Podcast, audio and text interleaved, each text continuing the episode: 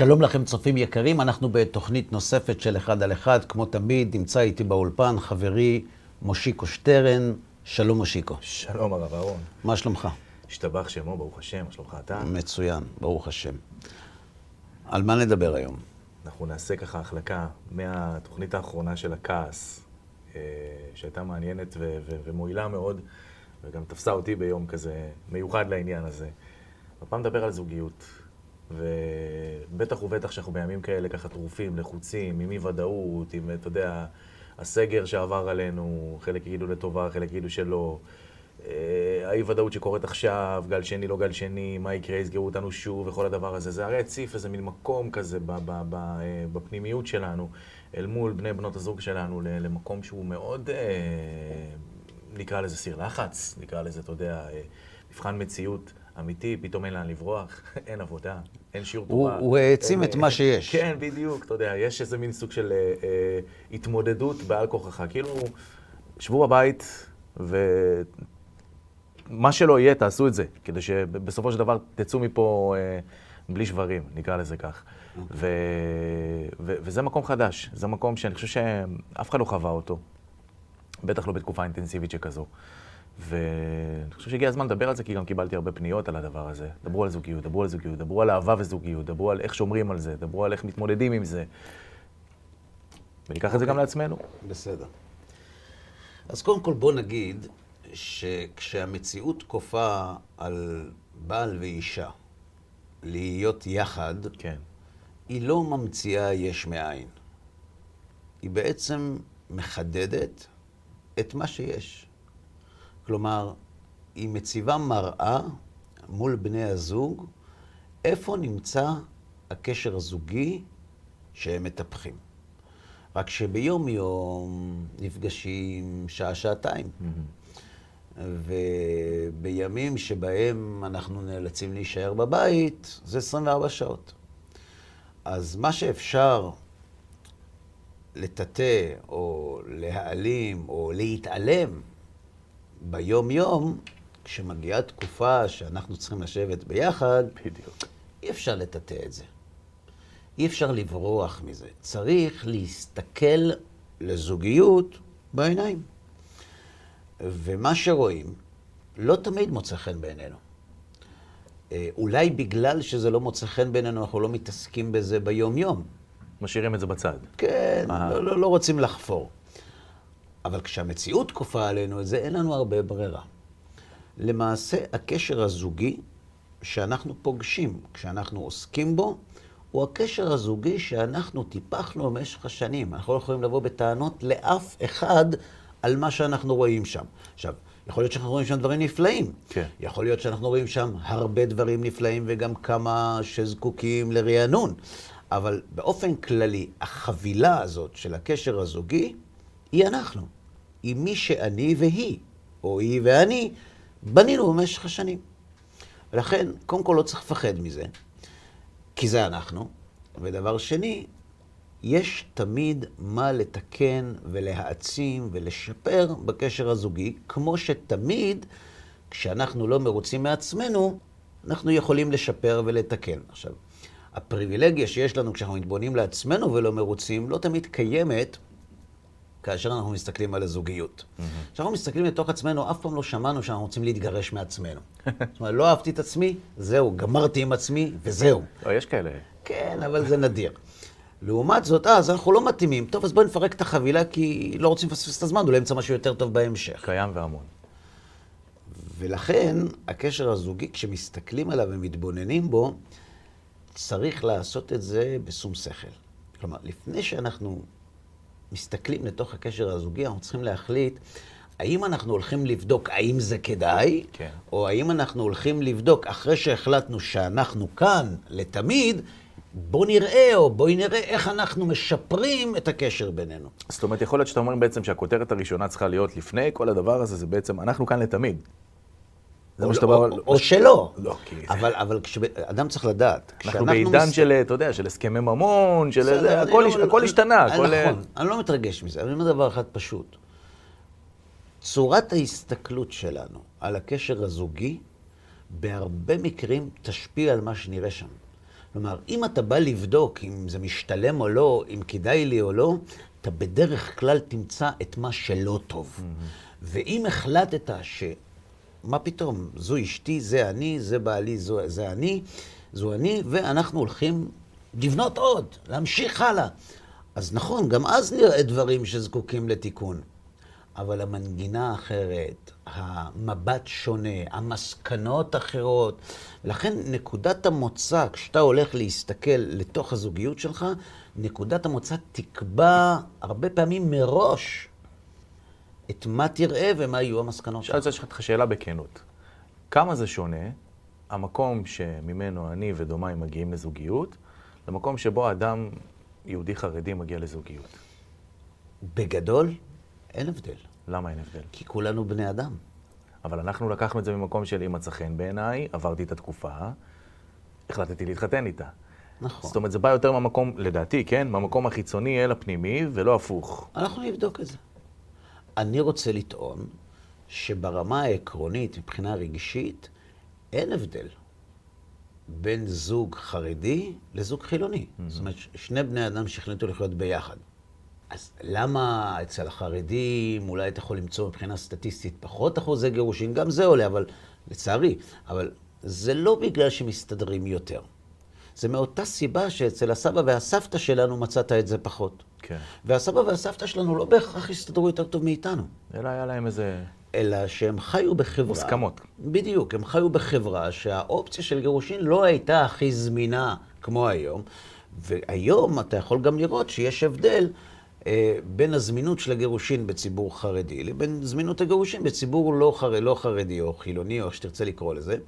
אבל זה עדיין לא אומר שמסתדרים יותר. נכון. זה לא אומר. אבל אני מניח כי שם התיק יותר כבד, שזה ילדים בדרך כלל יותר... זה לא, אני, אני לא יודע אם זה החשבון. אני, אני חושב שהנורמה והלחץ הסביבתי עושים את שלהם מספיק, לא צריך הרבה יותר מזה. ו... אז בוא ניקח את זה משם, כי אנחנו עוברים עכשיו תקופה, כמו שאמרתי, תקופה שהיא חוויית שינוי תודעתי לחלוטין, סגר, עניינים, כל הדבר הזה. זה הרי פחות או יותר אותו דבר, כי מה שאתה אומר לי בעצם, הלחץ החברתי, מה יגידו בסביבה, זה די דומה לזה שסגרו אותנו בבית, נכון. ותתמודדו. נכון. השאלה היא, האם בכל זאת יש הבדל? אני טוען כך. זאת אומרת, אתה שאלת אותי שאלה ועניתי לך עליה בצורה הכי גלויה, שלא אמור להיות הבדל, כי, כי בני זוג אלו הם בני אדם, ובני זוג אלו הם בני אדם, ולבני אדם יש רגשות, ויש אגו, ויש קינה, ותאווה, וכבוד לכל בני אדם. לכן סביר שברמה האנושית לא תראה הבדל גדול. אני לא מדבר מבחינת אחוזי הגירושין, לא תראה הבדל גדול מבחינת המסתדרים יחד, או אוהבים יחד וכו'. פחות או יותר, פלוס מינוס תראה אותו דבר. יש היבט אחר.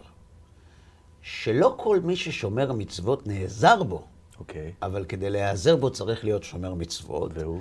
וזהו התחום הערכי שיש בזוגיות.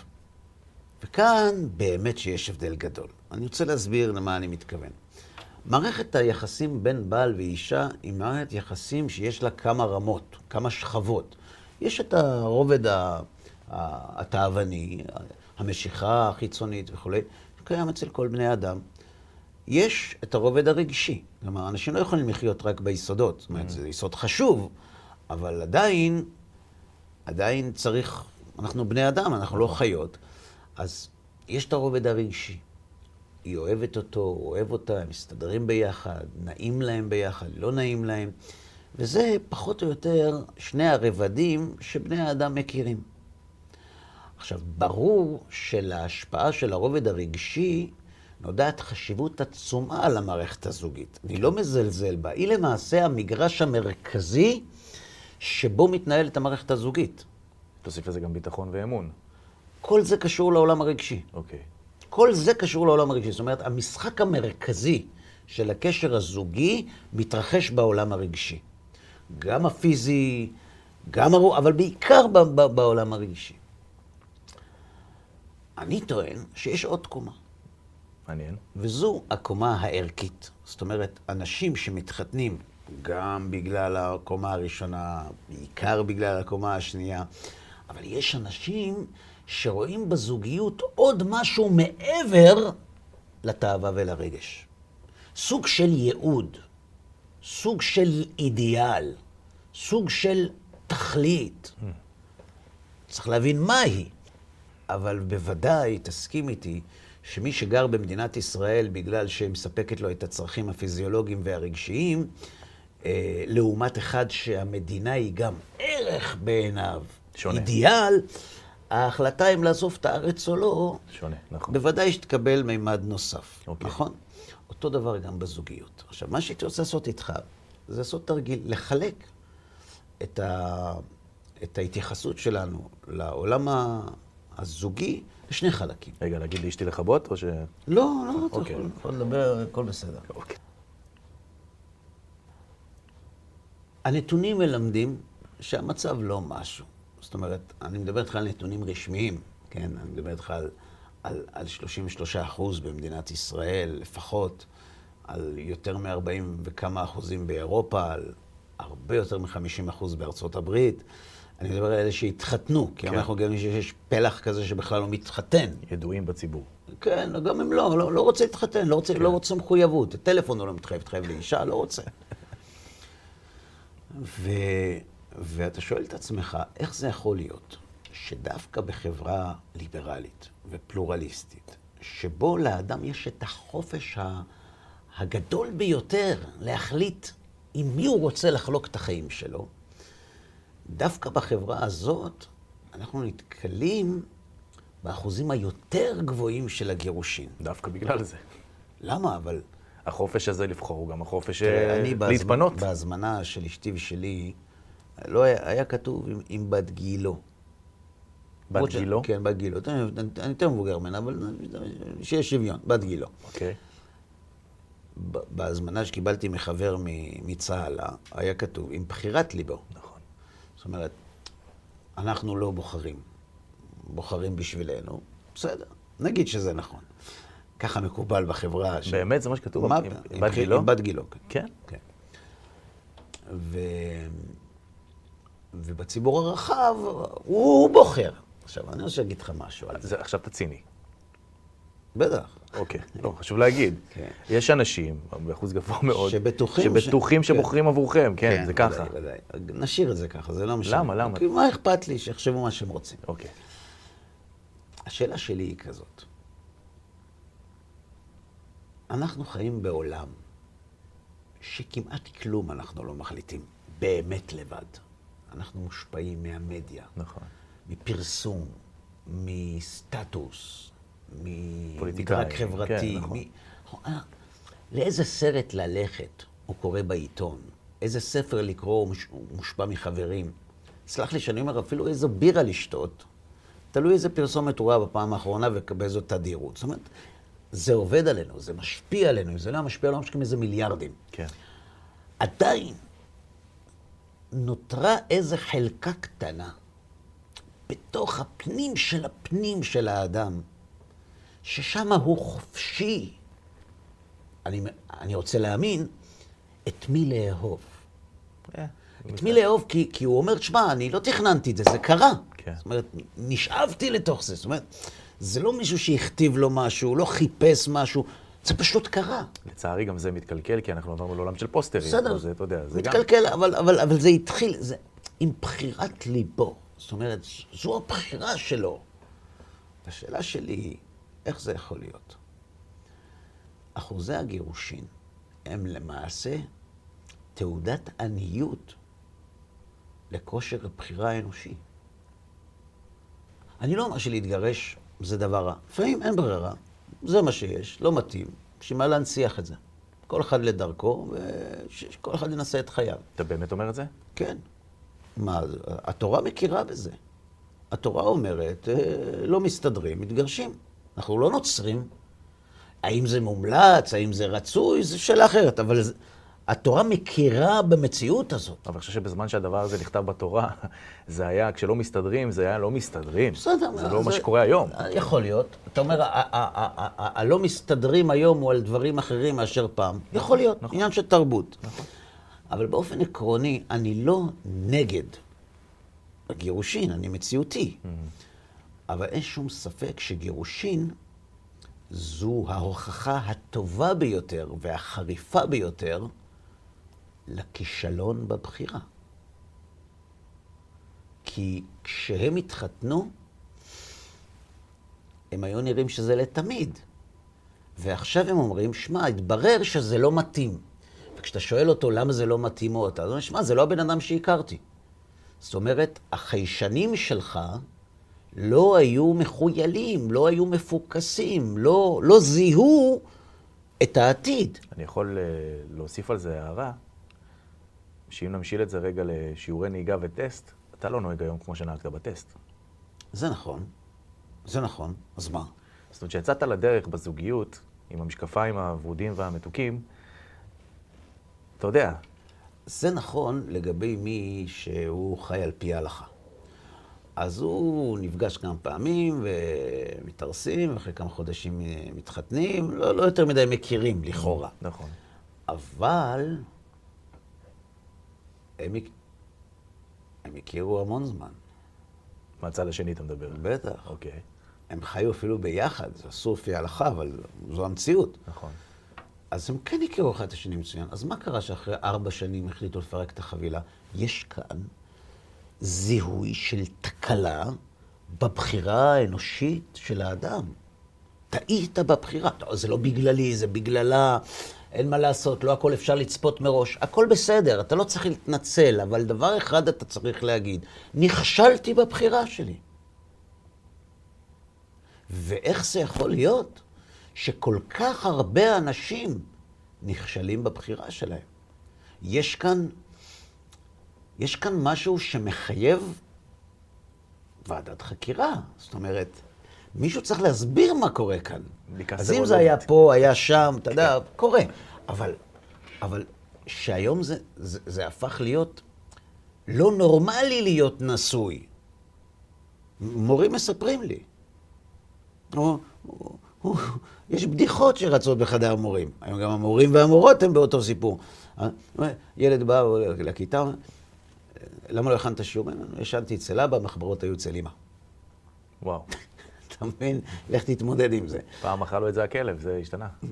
כן, נכון. אז השאלה היא למה זה קורה.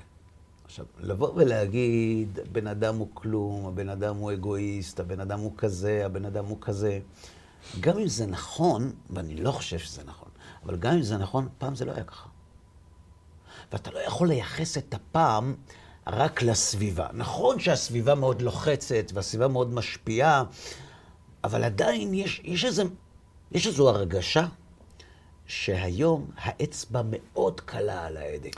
גם, וגם שינוי מהותי מאוד במבט. של, של, של, של, של בני המין יפה, השונים, יפה. אתה מבין? אז על זה בדיוק, אני, אני חושב ששם אנחנו צריכים לחפש את התשובה. כן. למה המבט הוא שונה? כי בעבר סבא היה הולך להביא את הצייד, וסבתא הייתה מבשלת, מחבסת, נו. מכינה את השבת. והיום זה הפוך. והיום, לא, אתה יודע, במקרה הטוב הם חולקים. שני המצדים. כן, במקרה הטוב הם חולקים, במקרה הרע הם מתחרים על מי עושה מה. ו... תחרות זה דבר טוב? לא, לא, מתחרים בקטע של, אתה יודע, הפוך, תחרות לא טובה. זאת אומרת, כן, כן. מי לא עשה מה, נקרא לזה ככה. ויש פה באמת, יש פה איזה סוג של שינוי מהותי מאוד מאוד בתפיסה. ומה עם האהבה? בואו נדבר על זה. לא, באמת, כאילו, אתה מדבר איתי פה, ומה עם האהבה? היא נעלמה, היא לא קיימת, צריך לשקוט אותה, זאת אומרת, אנחנו מדברים פה על מה? אתה יודע כמה פעמים שמעתי את המשפט, הלכה האהבה? בסדר, שאלה למה היא הלכה? אני מאמין... למה היא מתה? אני מאמין שאלה שאומרים הלכה אהבה, לצערי הרב, לא הייתה להם אהבה. אני חושב... לא הייתה להם? כן. להרגשתי לא. אני חושב שזה, שזה לא מדויק. גם הם התנגדו לזה. כי אין החי מכחיש את החי. הייתה להם אהבה. לא, זה לא אהבה, זה... שמע, באים לך בני זוג, אנחנו אהבנו. תגיד להם, לא, לא אהבתם. אהבנו. עלינו טוב ביחד. טוב ביחד, שמעת? כן, הנה, טוב ביחד. כן, ודאי, אז מה זה אהבה? טוב ביחד זה כמו בעסקים, טוב נכון, ביחד. נכון, נכון, בסדר. אבל, אבל, ופתאום זה נעלם. כן. אז אני רוצה לעשות איתך תרגיל. Mm. אני חושב שאם אנחנו רוצים להבין איפה הנקודה, אנחנו צריכים לחשוב ביחד מה גורם לאנשים להתגרש. כי כשנדע מה גורם להם להתגרש, נוכל לחפש את המכנה המשותף. מה, מה, מה מביא אנשים להתגרש? פתאום יום אחד החליטו, רוצים להתגרש, מה קרה? אז בוא נגיד שהמילה הכוללת לדבר זה פערים. פערים. פערים, כן. זאת אומרת, בגלל שיש פערים, או תרבותיים, או כלכליים, או אינטלקטואליים, או תחומי עניין שמשתנים, אז כבר לא מתאים. נכון. יש לי כמה שאלות על הטיעון הזה שאני לא יכול להתכחש אליו, אנשים טוענים אותו. כשהם התחתנו, הוא היה בן עשרים וחמש, עשרים ושמונה, עשרים וחמש, עשרים ושלוש, לא משנה. לא היו פערים. יכול להיות שכן. היו.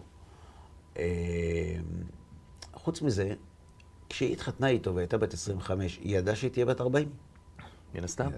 האם היא קראה בספרות המקצועית שתחומי העניין בגיל ארבעים שונים מתחומי העניין של גיל עשרים וחמש? מניח שלא.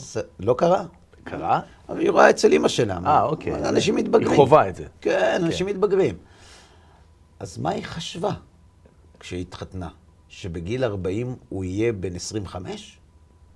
ואני אגיד לך סוד, אישה בת חמישים לא רוצה שהבעל שלה יהיה בן עשרים וחמש. היא רוצה שהוא יהיה בן חמישים. אז איפה בדיוק הבעיה? תחומי עניין משתנים, פערים, בטח שיש, תמיד יש פערים. הפערים קיימים מרגע שנולדנו. אין אדם דומה לחברו, פרצופיהם אינם שווים, דעותיהם אינם שוות, מנת המשכל אינה שווה. יש הרבה דברים שאנחנו... בואו נעשה רגע אם אתה נכנס לתוך המשחק הזה, אז מין סוג של הדמיה, ואני מסתכל פה על שני סוגי המינים, בסדר? על אותו דבר. בסדר. זאת, אישה שהולכת, על, נגיד, לדוגמה, על, על חיים של קריירה. כן. בסדר? והולכת ללמוד, ומפתחת את היכולות האינטלקטואליות שלה, ולימים גם יודעת יותר, ובעלה איפשהו נשאר מה שהוא עשה קודם. מכונה היא פרחה, חובד בבנק, לא משנה, בסדר? זה פער. זה פער? זה פער. למה? המכונה היא מכניס הרבה יותר ממי שלא מכונה. לא דברתי על הכסף. אה, לא על הכסף. על השיח, על החיים. זאת אומרת, נגמר העניין. על הפגישה שלהם בערב. נגמר העניין. כן. עכשיו, קח את זה הפוך. אגב, אם הם היו מאוהבים, האם ישנה אפשרות כזאת שאשת קריירה מצליחה תתאהב במכונאי? זה יכול לקרות? בוודאי, הכל יכול לקרות, מה זאת אומרת? זאת אומרת, אתה מסכים איתי שיש מצב שלכתחילה היא נכנסת לקשר זוגי כשהיא מודעת לפער הזה? כן. כן. אז למה זאת רוצה להשתחרר בגלל הפער הזה וזאת נכנסת בגלל הפער הזה? כי נפתח לעולם הגדול פתאום. זה קורה. בסדר, אבל למה, מה זה, למה לזרוק את ה... כאילו, למה את זה לזרוק? כי מגיע לי יותר. אם הייתה להם אהבה, היא הייתה עוזבת אותו. אז אני מסביר, שדעתי לא הייתה להם אהבה במציאות כזאת. אבל אם הייתה אהבה... אה, אם קראו למה שהיה להם אהבה? כן, אם הייתה אהבה, אם האהבה הזאת הייתה ממשיכה. נו, אז אלו זה אלו שטוענים, האהבה נגמרה. לא, אבל אם היא הייתה ממשיכה, הם מתגרשים למרות הפער האינטלקטואלי, למרות שהיא הייתה פרופסור? לא, ודאי שלא. והמציאות מוכיחה שזה כך. כן. יש גברים או נשים שהתקדמו בסולם האקדמי, קיבלו תארים א', ב' וג', ולמרות שבן או בת הזוג... האקדמי, הקרייריסטי, זה אותו דבר בעיניי, כן? כן, לא משנה. נהיית מנכ"ל של משהו. כן, כן, אבל עדיין, אם יש אהבה, אם יש אהבה, האהבה היא דבק שמחבר את הכי שונים. היא מגשרת על דתות, על שפות, על, על, על, על, על תחום גיאוגרפיה, על הכל. לכן אני טוען שפערים הם סימפטום. הם לא הסיבה. אוקיי. וכך גם בעיות כלכליות, וכך גם הילדים. כל מה שאנשים טוענים שבגללם מתגרשים, הם לא משקרים. הם מצלמים תמונה של גירושין, והם רואים מה לא מסתדר בתמונה. אה, הילדים או אין ילדים. יותר מדי כסף או פחות מדי כסף. אה, לא נמצאים ביחד או יותר מדי ביחד. כל אחד צובע את, ה, את, את, את הסיבות שלו לגירושין, כשכולם... אני חייך כי אמרת יותר מדי כסף, זו בעיה שמביאה לגירושין? בטח. באמת? בטח. שמעת דבר כזה? בטח. אם יש יותר מדי כסף, אז הרבה יותר קל. להתגרש? בטח. אה, כי כל אחד יכול, כאילו. מצוין. הבנתי. לא בסדר. כלומר, כל מה שתיארתי לך, אלה סימפטומים של הרצון להתגרש, שנובע ממקור אחר לגמרי. ואלה הם תופעות הלוואי. אני מחפש את הסיבה. ולפי דעתי, הסיבה, הסיבה נמצאת במקום אחר לגמרי, לא כך צפוי. ישמע לך אפילו מוזר, אני בטוח שהצופים ירימו גבות, אבל אני חושב שאנשים מתגרשים כי הם פשוט לא יודעים למה הם מתחתנים. או, מעניין. כן. לא יודעים למה הם מתחתנים. כן. תסכים איתי שלהתחתן זה לא המהלך הכי הגיוני. כן. אמרו כבר חכמנו, אם אין לך את הלמה, איך תדעת איך. חכמנו ז"ל. למה אנשים מתחתנים? תראה, היום אנחנו חיים בחברה, כמו שאמרת לך בתחילת התוכנית, אדם שמבקשים בהצעה מפתה לקשור אותו לשנה לחברה סלולרית, הוא לא מוכן. Mm-hmm. אנחנו לא מוכנים להתחייב היום על כלום. היום החופש. אף אחד לא יגביל אותי. אני אעשה מה שאני רוצה. ואנשים נלחמים בשביל זה, יוצאים להפגנות בשביל זה. זה ההפך הגמור. מנישואין. כן, נכון. נישואין זה הכי מחייב שיכול להיות, לפחות הצהרתית. נכון. אז אני הייתי מצפה שבדור כמו היום אנשים לא ירצו להתחתן. אגב, זה באמת הולך לכיוון הזה. אני לא מתפלא למה אנשים לא מתחתנים. אני מתפלא למה עוד יש כאלה שכן מתחתנים. כי זה מנוגד לכל צורת החיים שלנו, החופשית, הבלתי מחייבת. החירות, בדור שלנו, היא אבן יסוד, זכויות הפרט, כן? זאת אומרת, אנחנו, אנחנו נושמים את זה כל יום. אז, אז למה, למה הוא מתחתן? הרי להתחתן זה סופר מחייב. כשאתה מתחתן, אתה לא יכול לעשות מה שאתה רוצה. זה ברית. זה ברית בינך לבינה. למה שאני אכרות ברית? מי שעושה את זה כנראה מרגיש שאיתה הוא רוצה או איתו היא רוצה. בסדר, זה כל חיים. כל עוד שזה בסדר. זהו, כל החיים הזה, למה להיסחף? למה להיות רומנטיקן? תראה, מתאים, לא מתאים. יש לך אפשרות להחזיר, זאת אומרת, תוך ארבעה עשר יום קבלה. למה להתחייב? תלוי מאיזה צד של המתרס אתה מגיע. אם אתה רואה סרטים הוליוודים, אתה בטח רוצה להתחייב להיראות כמוהם. אתה מבין? סרטים הוליוודים יש איתם בעיה. מה? יש הרבה אנשים שהזרז שמביא אותם להחליט שזה לא זה, זה דווקא סרט הוליוודי שהוא אשתו או ביחד. כן. ואחרי שהם חוזרים הביתה, אחרי שהם חוזרים הביתה, היא מסתכלת על מה שהיא מוצאת בבית. כן. והיא נזכרת בסרט, והיא אומרת, איפה? לא דומה. איפה? דומה, בתור קדימון אולי, אבל משהו שיהיה קשור, כלום. עכשיו, מה שהיא לא יודעת זה דבר אחד. בסרט, היא לא רואה את הכביסה, עושים כלים, תקנים פנצ'ר, לא ראתה. למה? כי בהוליווד דחפו לה לשעה וחצי שבעים שנה. אם היא הייתה מוכנה לצמצם את החיים שלה שהיא קיבלה לשעה וחצי, גם היא הייתה הוליווד. היא הייתה סרט. אבל אחרי השעה וחצי זה נגמר. אני לא רוצה, אני רוצה למתוח את זה. כשאתה מותח סרט לטלנובלה, אתה מקבל את מה שאתה מקבל, אין מה לעשות. נכון. לכן, אני חושב שיש כאן שאלה עצומה, באמת, היא שאלה שצריך להתמודד איתה. למה אנשים בדור הזה מחליטים להתחתן? למה הם עושים את זה? מה מביא אותם לשם? Yeah. חייבת להיות סיבה. תן לי אותה. אדם רווק, קם בבוקר, מישהו מתקשר אליו, הוא לא עונה. הוא לא שהוא לא עונה, הוא מנותק. אין דבר כזה. מה זאת אומרת אתה לא זמין? תקנה עוד טלפון. זאת אומרת, אתה נשוי, אתה, אתה, אתה לא יכול לחזור מתי שאתה רוצה וללכת מתי שאתה רוצה. יש לך פה בית, יש לך פה משפחה, יש לך פה ילדים, מה זה הדבר הזה? עכשיו, עכשיו על מה הוא חושב כשהוא מקבל את המקלחת הזאת? על הצבא, על הטיול בטיילנד, על, הח... על זה הוא חושב. איפה הימים? מה, מה, בשביל מה, מה אני הייתי צריך את זה? זה, זה מה שהוא חושב. נכון. ומה התשובה שהוא נותן לעצמו? אני לא יודע. אני לא יודע איזה תשובה נותן לעצמו. כי אין לו תשובה. אני חושב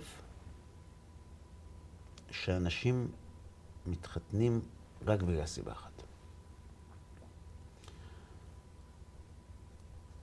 מתוך חשבון, שהם עוטפים אותו באהבה וברגע, אבל מתוך חשבון צר ואנוכי. לכן אנשים מתחתנים. חשבון צר ואנוכי של מה יוצא לי מזה? כן. זה לך דוגמה.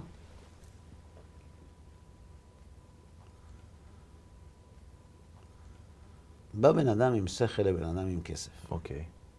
בדרך כלל שני אנשים. עכשיו אומר האיש עם ה... שכל האיש עם הכסף, יאכלו אותך. יש לך רק כסף, אין לך שכל. אני יכול לעזור לך לשמור על הכסף, ונתחלק חצי חצי. ומה נעשה? הוא אומר, נעשה ככה, נעשה ככה, נעשה ככה. אתה באמת מאמין שכן? הוא אומר, כן. חותמים הסכם, סודיות, מתחילים לעבוד. אתה יודע, אחרי שנתיים וחצי ביחד, החתול השחור שנולד שחתמו את החוזה, התעורר. אחד השותפים, זה שהוא עכשיו גם עם שכל וגם עם כסף, מפסיק לבוא לעבודה. והוא שנשאר רק עם הכסף ועדיין בלי השכל, מגיע לעבודה. והוא רואה שהעסק מתחיל לקרטע, אז הוא מזמין אותו לבית קפה. אומר לו, מה קרה? הוא אומר, תשמע, זה אגיד לך כמה דברים. תקשיב, שנתיים וחצי אנחנו בביזנס. היום אני יודע איזה מזל זה שהקדוש ברוך הוא שלח אותך. כי אם אני הייתי נשאר עם הכסף שלי בזירה הזאת, היו אוכלים אותי חי. אבל אתה שמרת עליי. עזרת לי לא רק, שמרת עליי, גם עשינו כסף ביחד. ואין איני צרה בכסף שעשית. אני הרווחתי מזה. ואני אגיד לך אפילו יותר מזה. אם יציעו לי היום לפתוח עסק נוסף, הבן אדם הראשון שאני בא להציע לו את השותפות זה אתה. כי הוכחת את עצמך, אתה בן אדם אמין, ישר. אבל תקשיב, בחודשיים וחצי האחרונים התחלת לזייף. כן מגיע, לא מגיע, תשמע, העסק לא יכול להמשיך ככה. אמר לו, אז מה אתה מציע? אני לא אגיד לך. יש לך שלוש אפשרויות. אני לא שכל, אז אשתו כתבה לו. אמר לו, אפשרות אחת, תחזור להשקיע חמישים אחוז בעבודה, תקבל חמישים אחוז ברווחים. כמו שהיה עד היום. אפשרות שנייה, אתה רוצה להתחיל להשקיע עשרים אחוז בעבודה. ככה, עשרים אחוז בעבודה. לא התחתנו, זה לא מתאים לך, אתה רוצה לעשות עסקים אנשים אחרים, הכל בסדר. עשרים אחוז בעבודה, עשרים אחוז ברווחים. אני בא לקראתך, אני לא רוצה לחנוק אותך. אפשרות שלישית, אני רואה, אשתי כתבה זה רק על הנייר של הפרוטוקול, זאת אומרת, אתה רוצה להתחיל להשקיע עשרים אחוז ובנך זה דיל, אפשר לקבל חמישים אחוז. אשתי תמיד אמרה לי שאני לא חכם גדול, אבל מטומטם היא לא מוכנה שיקראו לי. אז תחשוב מה אתה רוצה לעשות. כי אם לא, אנחנו בסוף נפשוט רגל והעורך דין ייקח את כל הכסף שנשאר. אמר לו, אני אחשוב על זה. נדבר. יפה מצדך שם. איך שהם יוצאים, נכנס זוג מתל אביב, שנתיים וחצי אחרי החתונה. והוא אומר לה, מה העניין? אז היא אומרת, תשמע, אני רוצה לדבר על הזוגיות, על השוט... על ה... על הזוגיות שלנו. שנתיים וחצי אנחנו ביחד. אין לי מילה רגע להגיד עליך. אתה בעל נפלא, מפרגן, אוהב, כיף איתך. אם היו שואלים אותי עם מי הייתי מתחתנת, אם הייתי חוזרת אחורנית, שאף אחד לא ינסה את זה לבד בבית, הייתי אומרת איתך. אתה בעל ישר, ו... והיום אני יודעת איפה הייתי יכולה לסיים את הניסויים שלי אם לא הייתי חיה איתך. אבל תראה, בחודשיים וחצי האחרונים התחלת לזייף. משמרות לילה, זה מה... אז מה את מציעה? הוא אומר, אז אם את לא... איך שהיא באה להוסיף את הפתק שלה, היא רואה את הפתק שהיה מישהו בפגישה הקודמת, אז היא קוראת לו משם. אפשרות ראשונה, שתחזור להשקיע בי את שכולך, תקבל את כולי, כמו שהיה עד היום. אפשרות שנייה, תראה. אתה לא רוצה אותי בחיים שלך יותר מ-עשרים אחוז? בסדר. אני את הביטחון העצמי שלי לא קיבלתי ממך. אני אוהבת אותך. ואני מוכנה לחיות איתך, גם אם אתה משקיע בזוגיות שלנו רק עשרים אחוז. אבל אם אתה משקיע רק עשרים אחוז באופן חד צדדי, אל תצפה לקבל אישה של מאה אחוז. זבל, טלפון עבודה, אוכל, מילה טובה, זה ב-שמונים אחוז. אתה רוצה להתחיל להשקיע באשתך באופן חד צדדי עשרים אחוז ולהמשיך לקבל את כולי? אני לא מסכימה. טיפשה אולי, אני כן, אבל לא מטומטמת. תחשוב על זה. לכן אנשים מתחתנים. מי שמסתדר לבד לא מחפש שותפים. מי מחפש שותף? מי שאין לו מספיק שכל, או אין לו מספיק כסף, או אין לו מספיק כוח. אבל מי שיש לו גם שכל, וגם כסף, וגם כוח, אם הוא רוצה, הוא תורם כסף לצדקה, הוא לא מחפש שותפים. אנשים מתחתנים בדיוק מהסיבה הזאת. תעצור בחור בן עשרים וחמש שלושים היום. עכשיו, את עולם אתה לא מתחתן, מה קרה? לא נשלמה. מה חסר לי? מה חסר? תן לראות עולם, תן ליהנות, תן לבלות, אחרי זה... אחרי זה נראה. מה זה אומר המשפט הזה? אתה יודע למה אנשים מתחתנים? כי הם הגיעו למסקנה שעם כל החופש שהם חוו, הם הגיעו בין אפס לעשר בסולם הרגשות והחוויה לשבע. וזה הולך ופוחת. ומיום שהוא פגש אותה, הוא בתשע וחצי. אז בשביל מה הוא צריך חופש? חופש הוא אמצעי, חופש הוא לא מטרה. תשאל ילד ש... שכל החברים שלו בלימודים והוא בחופש. אצל הרי הבית ספר. למה? אבל חופש, כל, כל הזמן אתה מדבר. אין מה לעשות איתו. נכון. זאת אומרת, אנשים רוצים חופש כאמצעי למילוי הרצונות שלהם, אבל אם יש להם את היכולת למלא ואין את החסרונות, ואין את המילוי, אז יש יכולת ואין מילוי, לפעמים זה גיהינום הרבה יותר גדול. נכון. מי לא רוצה להתחתן? מי שאומר, תשמע, אני נמצא היום בסולם ההנאות בשש וחצי שבע. אני מאמין שאני יכול להגיע לתשע. וזאת שהציעו לי, נכון, שבע וחצי, שזה אין לי היום, אבל בשביל השבע וחצי הזה אני הולך להפסיד את התשע שאני יכול להגיע אליו. אז הוא אומר לה, אני אוהב אותך, אבל לא בשביל להתחתן. מי מתחתן? מי שהגיע למסקנה מהבית החיובי, הוא הציעו לו, הפגישו, פגש מישהי, הוא נמצא בדקה לעשר. החיים הוא לא הרגיש ככה. והוא יודע בוודאות שגם אם הוא יישאר עבר כל החיים, לתשע וחצי, רבע לעשר הזה, הוא לא יגיע. מי צריך חופש עם אהבה כזאת? לעומת זאת, מי שלא נמצא שם, מי שמה שהציעו לו לא עונה על התשע וחצי, אלא על שבע או על שש או על שבע וחצי, אז הוא אומר לעצמו, שמע, נמתין. לא מציאה גדולה, זאת אומרת, לא שווה לאבד את האופציות בשביל הוודאות הזאת. Mm-hmm. לכן הוא לא מתחתן. אגב, יש כאלה שמתחתנים מהסיבה הפחות חיובית, כמו בין ארבעים פלוס. הוא מבין שהמצב לא הולך להיות יותר טוב. יש משתנים חדשים. הוא נמצא כבר מזמן בארבע, ולא בחלום של התשע וחצי. הוא הרבה יותר מעשי, והוא מבין... זה מה יש. שזה מה יש, ואז מציעים לו מישהי של חמש וחצי. לפני חמש עשרה שנה הוא בכלל לא היה עונה. והיום הוא חושב על זה. וזה למה? כי זה הקניין של חשבון. אנחנו מתחתנים בגלל שאנחנו מאמינים שבזוגיות הזאת נקבל יותר ממה שהיינו מקבלים ברווקות, ואנחנו מוכנים לשלם במטבעות של חופש בשביל זה. כשאנחנו מתאכזבים ומגלים או שהחופש יכול להביא אותנו למקומות יותר טובים, או שהיעדר החופש מביא אותנו למקומות הרבה יותר נמוכים, זאת אומרת, מה אני צריך? מה לי ולצרה הזאת? אז נכון, לפעמים יש ילדים, לפעמים זה, לפעמים התרגלה, התרגלנו ביחד. בסדר, יש שקלול של נתונים, אבל החשבון הוא חשבון. ולכן כשאנשים מחליטים להתחתן בגלל חשבון, בגלל אותו חשבון, הם מחליטים להתגרש. זה מאוד כואב לבטן, מה שאני אומר, כי זה הופך את החוויה הפנטסטית הזאת של האהבה, כן. למשהו מאוד מסחרי. נכון. אבל תבדוק, תראה שזה עובד אחד לאחד, כל הוויכוחים בזוגיות, הכל סביב החשבונות האלה. מה אני נתתי, מה אני קיבלתי, מה אתה נתת, מה אני קיבלתי, על מה אני ויתרתי בשביל להתחתן איתך, מה את ויתרת בשביל להתחתן איתי, מאיפה את באת, מאיפה אני באתי. כל החשבונות האלה זה פנקס חשבונות של הכנסות והוצאות, ששני בני הזוג יושבים ומסתכלים ושואלים את עצמם, היה שווה להשקיע בביזנס הזה או לא? בדרך הטבע, כמעט ולא תמצא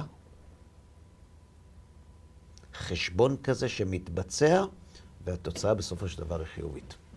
יש השלמה. יש כן, אבל המצב בחוץ לא יותר טוב, הכל בסדר. אבל האהבה הזאת שדיברתם עליה, זה לא אהבה. זה עניין של התאמה, של ציפיות מול תמורה, של השקעה מול תוצר, של מה אני נותן תמורת מה אני מקבל. ולכן אתה יכול לראות היום, שאנשים מתגרשים יותר ומתחתנים פחות, בדיוק בגלל הסיבה הזאת. כי מה שמניע אותי בחיים זה אני. זה הצרכים שלי, זה הריגושים שלי, זה מי שאני. עכשיו, אני מוכן, מוכן לעשות בשבילה הכל. כל זמן שאני מקבל בעולם החווייתי שלי את התמורה על זה. אבל ברגע שזה נעלם, מה פתאום שאני אמשיך לעשות את זה?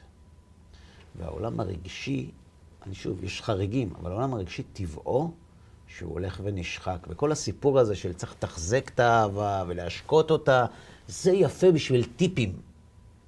טבעו של אדם זה שהשגרה אוכלת את הריגוש. ואז מה? ואז או ששוקעים כי כבר מאוחר מדי, ואומרים זה מה יש, נחיה עם זה, יש כאלה שגם את זה אין להם, וכל מיני מילים של נחמה. או שאנשים כאלה מפרקים את החבילה ומאמללים את הילדים שלהם. בגלל הטעויות שהם עשו. עד כאן הדיכאון, מה עכשיו? עכשיו זה המקום להציע את האלטרנטיבה, שזה נעשה בתוכנית הבאה. זאת אומרת, אז עכשיו דיברנו, אני שאלתי הרי אותך בשתחילת התוכנית, אבל דיברת איתי מצב וזה, אמרת לך, צריך לבדוק למה זה קורה. כן. והסיבה שזה קורה, כי כשהמציאות כופה עלינו לשבת יחד, על מה אנחנו מסתכלים? מה אני מקבלת, מה אני מעניקה, מה אני נותנת, מה אני מקבלת, כמה הרווחתי, כמה הפסדתי. לא מציאה גדולה, אז מה עושים? וכן, אז אולי צריך לשדרג, אולי נלך לטייל קצת, אולי נמצא לחול, אולי... זאת אומרת, זה, זה, כל החשבון הזה מסתובב סביב זה, והחשבון הזה הוא תמיד יוצא לא טוב. תמיד הוא יוצא לא טוב, כי אם לך הוא יצא טוב, אז לה זה יוצא לא טוב. למצוא את האיזון הזה זה מאוד מאוד קשה. ובדיוק כאן נכנס הערך המוסף של הקומה הערכית שדיברתי עליה. עכשיו אני חוזר ואומר, אנחנו בעזרת השם נדבר על זה, נקדיש לזה תוכנית, אבל אני חוזר ואומר, זה לא עניין של דתי או לא דתי. יש הרבה אנשים דתיים וגם חרדים, שהזוגיות שלהם בנויה בדיוק על אותו חשבון שדיברנו. הם התחתנו בגלל שכל החברים התחתנו, הם, זה רק בצבעים אחרים, שחור לבן, לא צבעוני, אבל, אבל, אבל עדיין זה אותם, אלה אותם חשבונות. אלא שמי שמגיע לזוגיות מבית המדרש, יש לו היכולת, לא בהכרח שהוא יביא אותה, יש לו היכולת להביא איתו שכבה נוספת שלא קיימת אצל בני זוג אחרים, וזו השכבה הערכית. והכוח של השכבה הזאת הוא עצום, לא כי הם רובוטים, הערכיים, הערכים, מה הערך אומר עושים. יש להם את הקומה של התאווה, יש להם את הקומה של הרגשות, אנחנו נדבר על זה. אבל מה יחזיק אותם בימים שהחשבון לא יוצא טוב? כי לא תמיד החשבון יוצא טוב. מה יחזיק אותם אז? לכן צריך לדעת שהיהדות מעניקה לאנשים את כל מה שהחברה האחרת מעניקה. את הקשר התאווני ואת הקשר הרגשי, אבל הערך המוסף שהוא ייחודי ליהדות, זו הקומה השלישית, ועליה בעזרת השם נדבר בתוכנית הבאה. שחררת אותי סקרן מאוד מאוד מאוד. בעזרת השם.